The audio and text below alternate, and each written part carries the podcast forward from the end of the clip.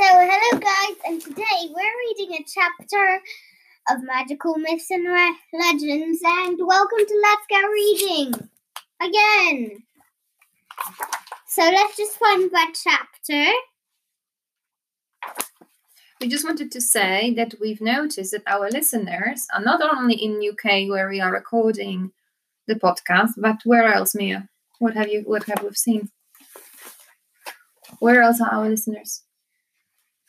In Germany as well, And Poland, and England, and United States. yes. So that this one it's one great if you follow us a bit more or even subscribe. well we have not recorded in nearly three months, so we have to apologize to everyone for that. Yes. We've been a bit Sorry. lazy, Yeah. but we had some distractions around, didn't we? Yeah. Especially our new cat resident, which has been coming to us just for cuddles. Loads of cuddles and Yeah. love and play. Yeah. But we are going to read now another story. So Get ready and enjoy. for the. Oh. Yeah. Silly me.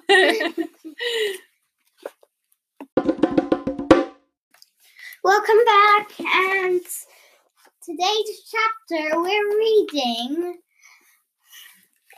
Vulcan and the Fabulous Throne, retold by Tony Bradman, illustrated by Andres Martinez Ricci. It should have been a happy time on Mount Olympus, home of the gods.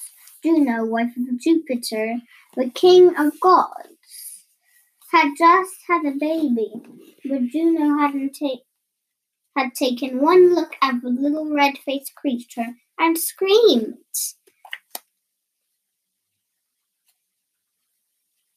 Try to stay calm, my love, Jupiter said. I know you're disappointed. Disappointed? squealed Juno. That's putting in the universe, so how come our baby is so ugly? It's a puzzle, isn't it? said Jupiter, frowning. Then he smiled still. We'll have to make the best of it.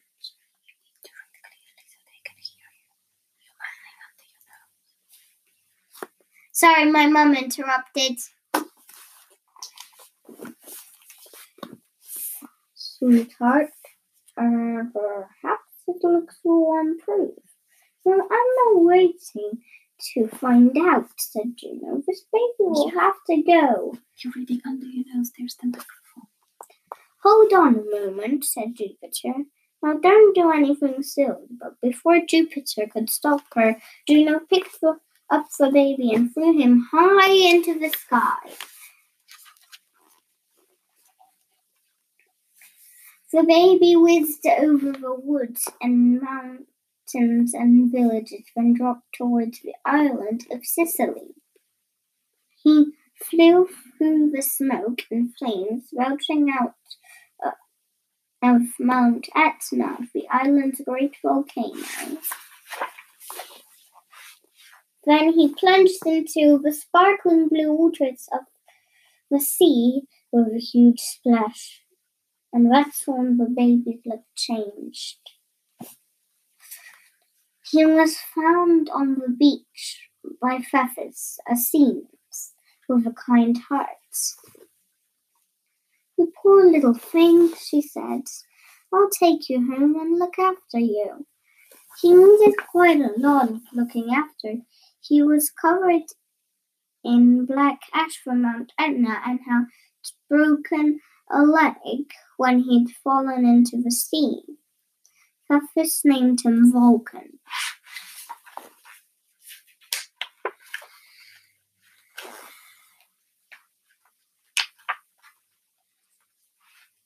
The years went by and Vulcan grew into a strong, sturdy boy.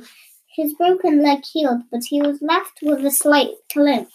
Vulcan was quiet and shy, but he loved Phoebus and he loved and she loved him. He, they lived happily in their cave by the sea. Then Vulcan discovered that he also loved playing with fire.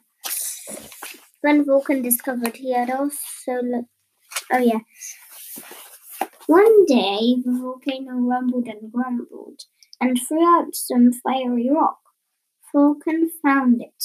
He was fastened by the way it glowed and gave off heat. He was, I said that my mum interrupted again. he was fascinated. Mum interrupted yet again. Mum alert. Yeah. Juno heard about the amazing. Oh, skipped like a couple of pages. Okay. Look at this. Feces. No, no. Feces are poo.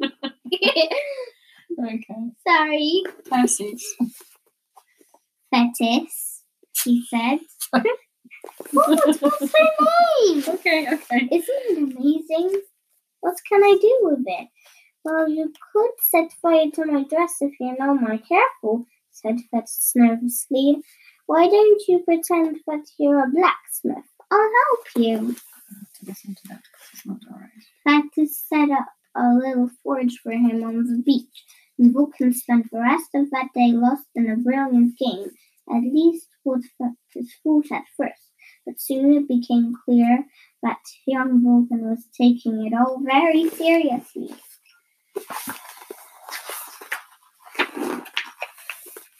I've made a few bits and pieces.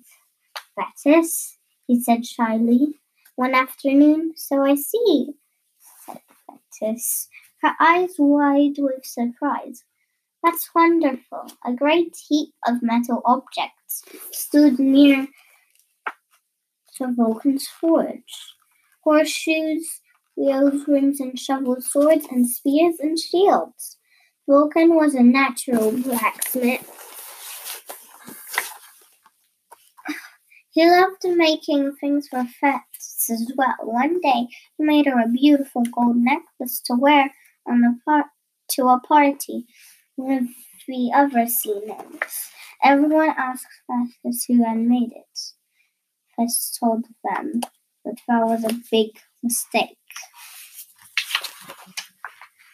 Juno heard about the amazing necklace and decided she wanted one too. In fact, I want the person who made it to come and live here on Mount Olympus, she said. Then he can make me lots and lots of lovely jewelry. Uh, do you realize that person is our baby, don't you, dear? said Jupiter. You know, the ugly one that you didn't want to keep and throw away. Is that so? said Juno.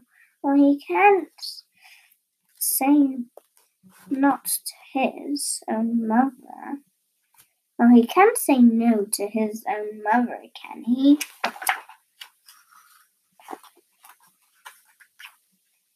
But Vulcan did say no. He refused point blank to do what Juno wanted. Why should I? He said Thetis. She was horrible to me when I was a baby. And besides, I like living here with you. You're my real mom, not her. What a sweet baby. What a sweet boy you are. Said Thetis kissed him. But I still think you have to do something. It's not good idea to accept to upset the Queen of Olympus. No problem, said Vulcan with a crafty smile. I got just the thing.